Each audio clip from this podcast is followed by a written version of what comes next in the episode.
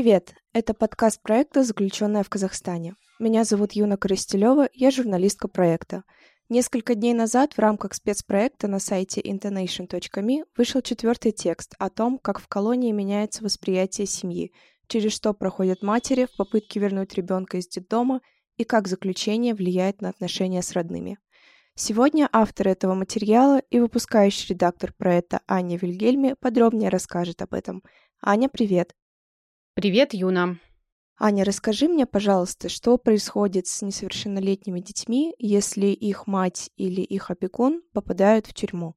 Хороший вопрос. Значит, тут три варианта развития событий. Первый вариант — это если кто-то из родственников а, заключенной женщины соглашается взять опеку над ребенком, и тогда ребенка отдают, собственно, родственникам, который за ним присматривает и полностью несет за него ответственность до тех пор, пока мать не возвращается из колонии или пока мать полностью не лишат родительских прав, и тогда, собственно, ребенок э, может остаться с родственниками. Это скорее редкий случай. Чаще просто ребенка дают родственникам до тех пор, пока мать не освободится. Вариант второй, если никто из родственников не согласился взять ребенка, а, хотя это, наверное, скорее ну, более редкий вариант. Или если родственников просто нет и взять ребенка некому. В таком случае ребенок попадает в детский дом, в дом малютки, если дитё еще маленькое, после в детский дом, и оттуда позже, после того, как мать освободится, она сможет его в теории забрать. Как это на практике происходит, я чуть позже расскажу. Вариант третий, он рассчитан на детей, которые родились в колонии, если ребенок рождается уже в пределах колонии, для таких детей предусмотрен так называемый детский городок или дом ребенка. Сейчас в Казахстане дом ребенка есть только в одной колонии. Это колония в Алматинской области. Там сейчас воспитываются порядка 30 детей. К этим детям у матери есть доступ. Там есть определенные правила которым нужно следовать, но в целом посещение регулируется, но они есть. Вот. И такие дети живут на территории детского городка обычно до момента, когда им исполняется три года. Дальше идет как бы такая развилочка. Если у матери срок еще полностью не отбыт, то ребенка либо отдают родственникам, либо, опять же, отправляют в детдом до тех пор, пока мать не освободится, либо мать его может забрать, если она уже освободилась как бы раньше, до истечения этих трех лет. Родственники матери точно так же могут забрать ребенка из детского городка до даже того момента, когда ему или ей исполнится три года. Вот. Мне всегда казалось, что сотрудники детских домов должны идти навстречу к матерям, которые хотят забрать а, своих детей из детских домов, и помогать вот упростить этот процесс а, забора, да, скажем так, ребенка из детского дома. Но первая история в твоем материале, история Ольги, она показывает обратное. А расскажи, пожалуйста, почему заключенным женщинам так трудно забрать ребенка из детского дома после того, как они выходят из мест заключения? А на самом деле я тоже так думала, что сами работники детских домов должны быть заинтересованы в том, чтобы вернуть ребенка матери. Но как раз вот история Ольги, которую я рассказываю в тексте, она говорит нам об обратном. Там вдруг оказалось, что в суде суд рассматривал дело об ограничении родительских прав Ольги, и представители детского дома вдруг сначала заявили, что она к ним не приезжала, потом сказали, что она приезжала в состоянии алкогольного опьянения. Ну, в общем, там была какая-то очень мутная ситуация, и самое интересное, что я потом спросила Ольгу, в чем дело, вообще, как она думает, почему, зачем это нужно было детскому дому, и Ольга сама не знает, как бы зачем это нужно. Единственная моя теория была в том, что детский дом получает подушевое финансирование в зависимости от количества детей. И если, собственно, детей меньше, то им это как бы невыгодно. Но это такая спекуляция данными, поэтому это была моя теория, она не подтвердилась и не опроверглась, поэтому я не буду говорить, что это вот так и есть.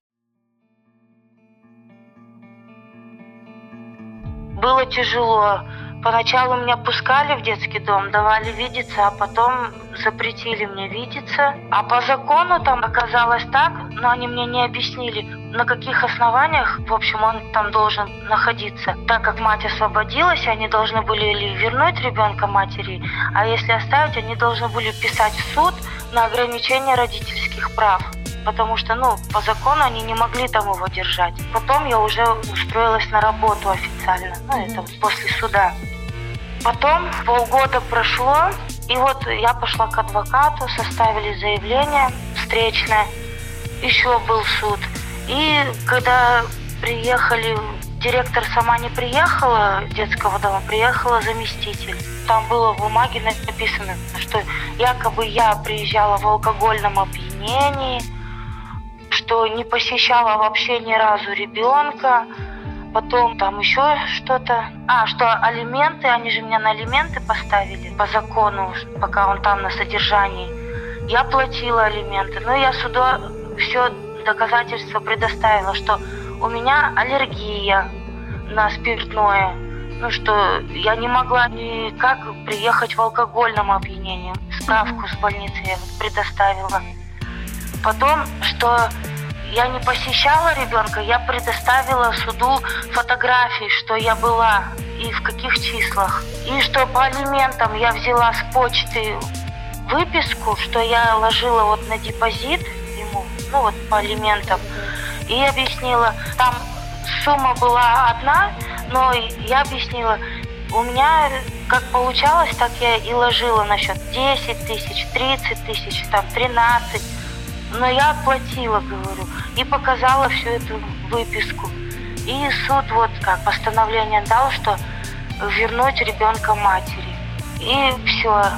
Я купила одежду, поехала, все, его одели, только одели почему-то не в ту одежду, которую я привезла, а вообще там в лохмоте какие-то. Но я уже рукой махнула, потому что другая женщина вывела его.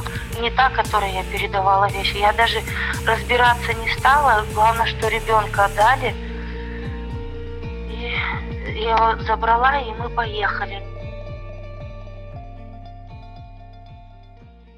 Что касается того, почему матерям, которые имеют опыт заключения, сложно забрать ребенка домой. Значит, тут есть э, два фактора, и оба связаны, собственно, с тем, что значит быть бывшим заключенным.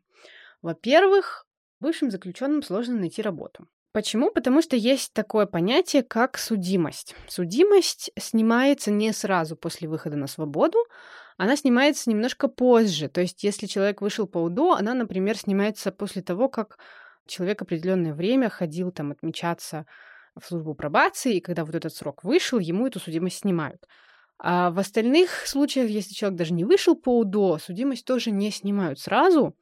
Ее снимают, как правило, в течение нескольких лет после освобождения, в зависимости от того, насколько серьезным было правонарушение, сколько человек сидел, в каком режиме и так далее. Значит, что такое судимость? У нас на сайте того же электронного правительства можно получить так называемую справку о судимости – и там стоит, есть у человека непогашенная, незакрытая судимость или нет. Так вот, многие работодатели, они требуют эту справку при приеме на работу. Иногда это оправдано, потому что есть, например, список профессий, список должностей, которые нельзя занимать людям с определенным криминальным прошлым. Например, если человек обвиненный в растлении малолетних, э, хочет устроиться на работу, не знаю, воспитателем в детский сад. Естественно, здесь э, вопрос о судимости оправдан, и на основании того, что у человека судимость есть или была, человеку могут отказать в приеме на работу. Но, как правило, эта справка о судимости используется для дискриминации бывших заключенных в тех случаях, когда это совершенно не играет никакой роли есть у человека судимость или нет. То есть даже в тех профессиях, на той работе, где, в принципе, неважно, есть ли у человека опыт заключения или нет, работодатели зачастую требуют эту справку, и, видя, что у человека есть судимость, они просто не принимают его на работу. Технически это даже незаконно потому что наличие судимости как раз вот для таких случаев, где это в принципе не важно, не должно влиять на отбор кандидата. Но, разумеется, сами работодатели тебе никогда не скажут, что мы просто не хотим вас брать, потому что вот у вас судимость. То есть э, вам просто как бы откажут с более гладкими формулировками. Но справку о судимости действительно требуют часто, и многие бывшие заключенные просто, ну, они сразу знают, что такая работа им просто не светит, они просто не подают даже туда никаких заявок.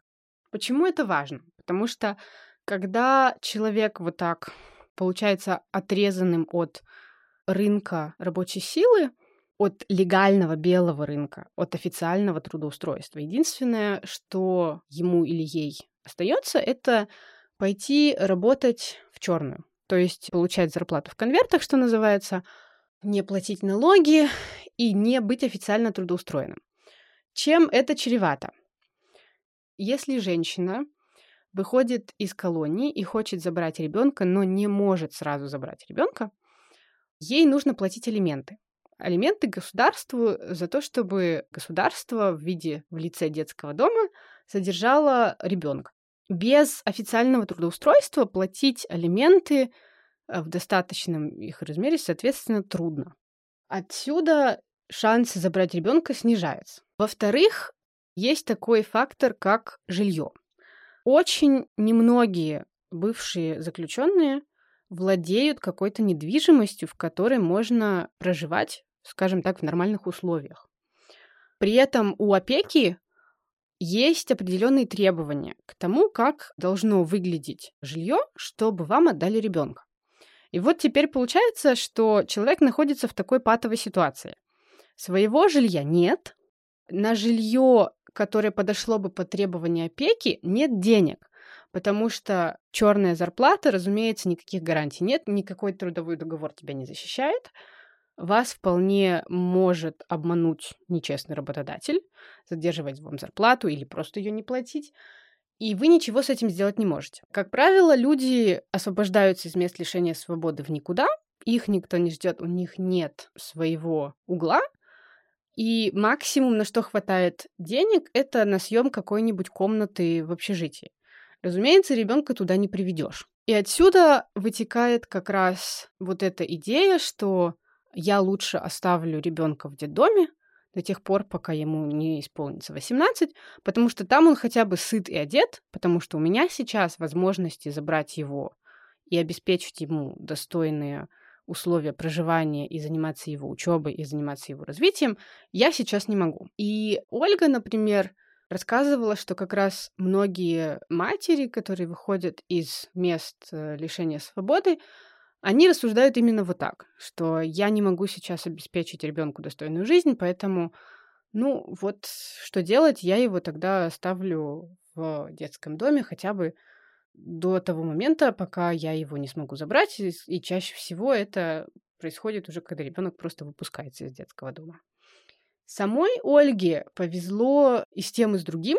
То есть у нее было жилье, которое ей досталось от родителей, и ее в итоге взяли на официальную работу, и поэтому опека одобрила условия проживания, посмотрела, что у нее есть официальное трудоустройство, у нее есть достаточно средств, чтобы обеспечивать ребенка, и суд встал на ее сторону, и в итоге ребенка ей все-таки забрать разрешили. Но опять же, это скорее история женщины из счастливого меньшинства, тех, кому удалось вернуть опеку над ребенком вернуть себе родительские права. Таких, к сожалению, э, сейчас скорее единицы. Спасибо, Аня. Вторая история героини Маржан мне показалась более оптимистичной и очень яркой. Расскажи, пожалуйста, как девушка Маржан последовала за своим любимым, несмотря на тюремный срок, и как в будущем сложились отношения с ее близкими. Там действительно очень колоритная история. Дело в том, что сама Маржан, она выросла в довольно благополучной, состоятельной семье. Она говорит, что она никогда сама не была близка к криминалу, но так случилось, что в 90-е работы э, легальной было очень мало. И сама Маржан работу смогла найти, а вот ее молодой человек в качестве варианта заработка решил пойти на преступление, на ограбление дома. Маржан его пыталась не пустить, но в итоге ей пришлось буквально сесть на санки, дело было зимой, и ехать с ним. Ей по дороге стало плохо, и она даже не зашла в этот дом, который грабили, она осталась практически стоять под забором. И когда под утро она вернулась домой, вслед за ней пришел ее парень, и он сказал, слушай, сейчас приедет полиция, давай-ка сбежим. И Маржан сказала, никуда я не побегу, я ничего не делала, я ничего не совершала, за что вообще меня могут посадить. И вот ее молодой человек, получается, сбежал, а она, чтобы задержать полицию, говорила себя, сказала, что там вот э, это все она, рассудила так, что раз доказательств никаких нет, никто ее в колонию, конечно, не отправит. Но оказалось все по-другому. Его подельник, который вместе с ее молодым человеком грабил дом, все свалил на нее, сказал, что вот это все она устроила. И Маржан осудили на 8 лет лишения свободы только по показаниям вот этого человека. То есть э, сама Маржан описывает свой процесс так, что э, у нее не было ни очной ставки с потерпевшими, ни вообще никаких как бы показаний потерпевших не было. И единственное, что было в деле, это вот слова человека, который просто ее оговорил, но апелляцию Маржан тоже проиграла, и в итоге там из восьми лет ей оставили семь с половиной, и из них примерно семь она отсидела. Она тоже так эмоционально это все рассказывает, и она говорит, слушай, я вот приехала на зону, и мне там начальник смотрит мое дело и говорит, ужас, ты вообще почему сидишь? Она говорит, а что мне делать? Ну, действительно, а что делать? Вот. В общем, Маржан отсидела тогда 7 лет. От парня ее не было никаких вестей. Когда она вышла, она стала его искать, и ей сказали, что он умер. Но вот спустя там три года после того, как она вышла, оказалось, что э, парень-то ее совсем не умер. Его тоже посадили, правда, посадили в России, и вот его на несколько там дней привезли обратно в Казахстан, чтобы как раз по тому же делу осудить и увезти обратно в Россию. И Маржан за несколько дней добилась того, чтобы их расписали, причем расписали их в изоляторе временного содержания. Ей нужно было добиться, чтобы их расписали, потому что без официального статуса мужа, жены и родственника тебя просто не пускают на свидание. Вот. И Маржан удалось э, добиться того, чтобы их расписали, несмотря на то, что в ИВС, в принципе, никогда не расписывают. То есть выйти замуж или жениться заключенным можно только либо в колонии, либо в тюрьме. Такого, чтобы можно было расписаться в ИВС, это даже не предусмотрено законом. Но вот э, Маржан там какими-то обходными путями умудрилась это все организовать.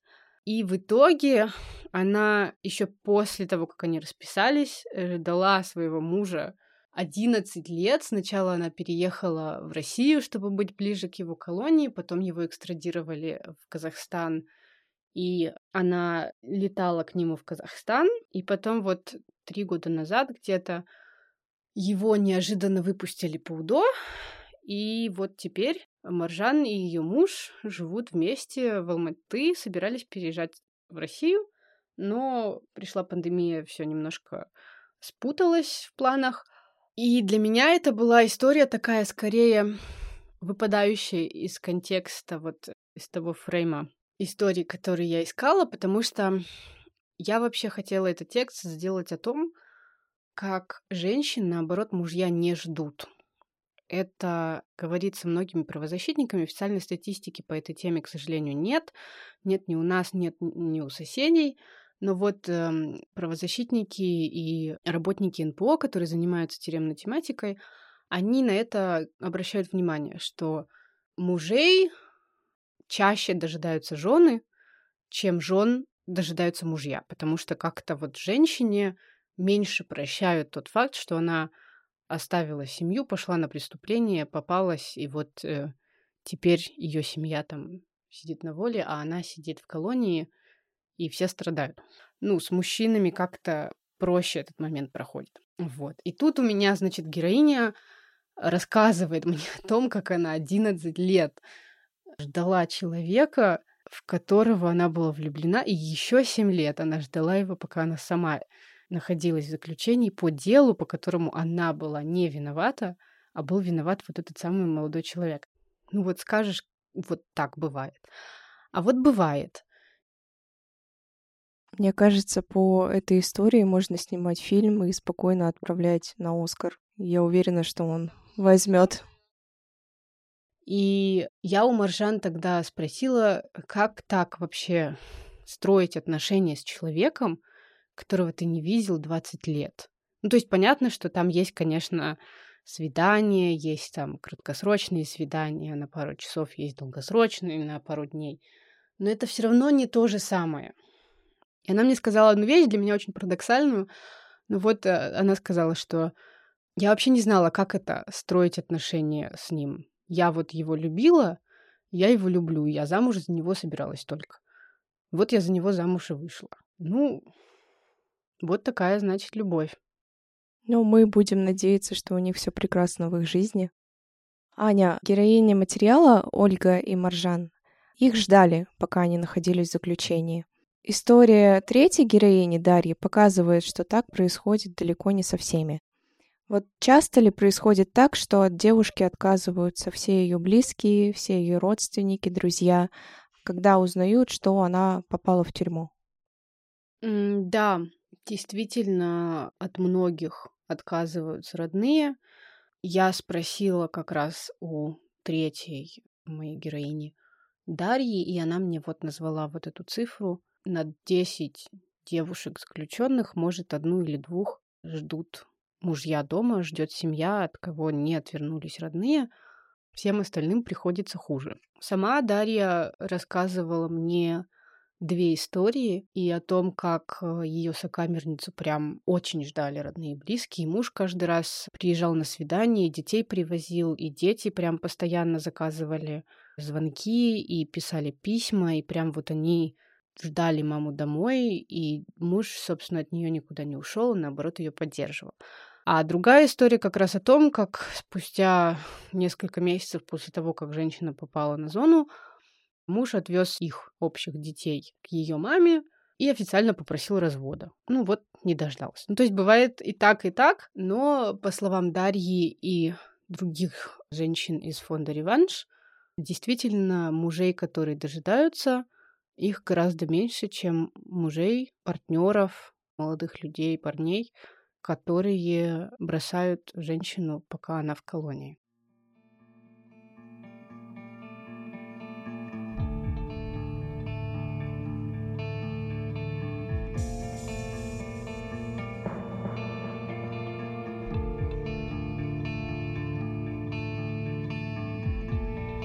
Это очень тяжело. У меня одна хлебка была там. Она приехала в лагерь уже с родившимся ребенком, с грудным. И спустя полгода у нее муж, на воле у нее было еще трое деток, он отвез их к ее маме.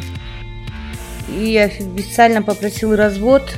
Ей было очень тяжело, и мы все вместе с ней это переживали. Боялись, что у нее перегорит молоко, потому что она кормила маленькую в лагере грудью как бы мы это все вместе переживали, но ей это было еще тяжелее, как бы она очень сильно страдала, но выкарабкалась благодаря ребенку и благодаря тому, что у нее на воле mm. есть у мамы целом, еще трое деток. Тяжело Он ее просто попросил о разводе и не дождался, получается, женился на другой жизни и социализироваться. Ну, мы к этой теме на самом деле еще вернемся. Это будет наш последний текст. Я эту тему не очень-то затрагивала в, в своем тексте, потому что как раз хотела, чтобы это был такой заключающий аккорд. Но из того, что мне рассказывали героини, то, что не вошло в текст, действительно социализации у нас практически не занимаются, а если занимаются, то из рук вон плохо, и какие-то моменты не продуманы просто даже с технической какой-то стороны. Например, Ольга мне сама говорила, что когда она выходила и собиралась вставать на биржу труда как безработная, чтобы найти работу, там прям вот в центре занятости для того, чтобы встать на биржу труда, были развешаны такие бумажки с QR-кодами, которые нужно было отсканировать, чтобы, ну, зарегистрироваться, да. И с одной стороны, ну вот, да, технологии, прогресс, а с другой стороны, ну как-то вообще не подумали о людях, потому что, ну, откуда у людей, у которых нет работы, смартфоны, которые работают с QR-кодами. Ну, понятно, что телефоны все-таки есть у большей части населения, но даже дешевые смартфоны довольно дорогие, если у тебя нет работы, нет средств к существованию, разумеется, ты не будешь в первую очередь покупать себе смартфон. Ну вот, и какие-то такие базовые вещи, которые вроде бы делались душой, но что-то пошло не так, и на самом деле от них больше вреда, чем пользы. QR-коды эти потом убрали. Но вот когда Ольга устраивалась на работу, они еще при ней были, и она это прям момент этот запомнила, что ну, это такой немножко абсурдный вариант диджитализации. А вот. Но десоциализация — это вообще не только про это, это не только про доступность э, среды, про доступность рынка вакансий для бывших заключенных. Это в том числе просто про работу с людьми. И, например, с родственниками заключенных никто не работает. И тут нужно понимать такой момент, что люди живут по отдельности друг от друга в течение довольно долгого периода времени. И ни та, ни другая сторона, ни сами заключенные, ни их родственники, они уже не такие, какими они были, когда человека впервые осудили, он попал в колонию. То есть человек выходит из колонии другим, и родственники, семья, которая была все это время на свободе, они тоже уже изменились. Вот этот вот момент, он практически игнорируется с родственниками самими заключенных. Никто не работает, им не положен психолог. И момент вот этот притирки и ресоциализации, вообще восстановления контактов и тому подобное, он как будто бы не ну, просто не принят во внимание, к сожалению. Вот. Но, опять же, это крупица информации. Я надеюсь, что в последнем нашем тексте, через один текст, одна из наших журналисток проекта эту тему раскроет лучше, чем ее могу сейчас раскрыть я. Но это вот из того, что на поверхности. Спасибо за то, что слушали нас сегодня. Это был подкаст проекта «Заключенная в Казахстане». Читайте все тексты на сайте intonation.me. Пока!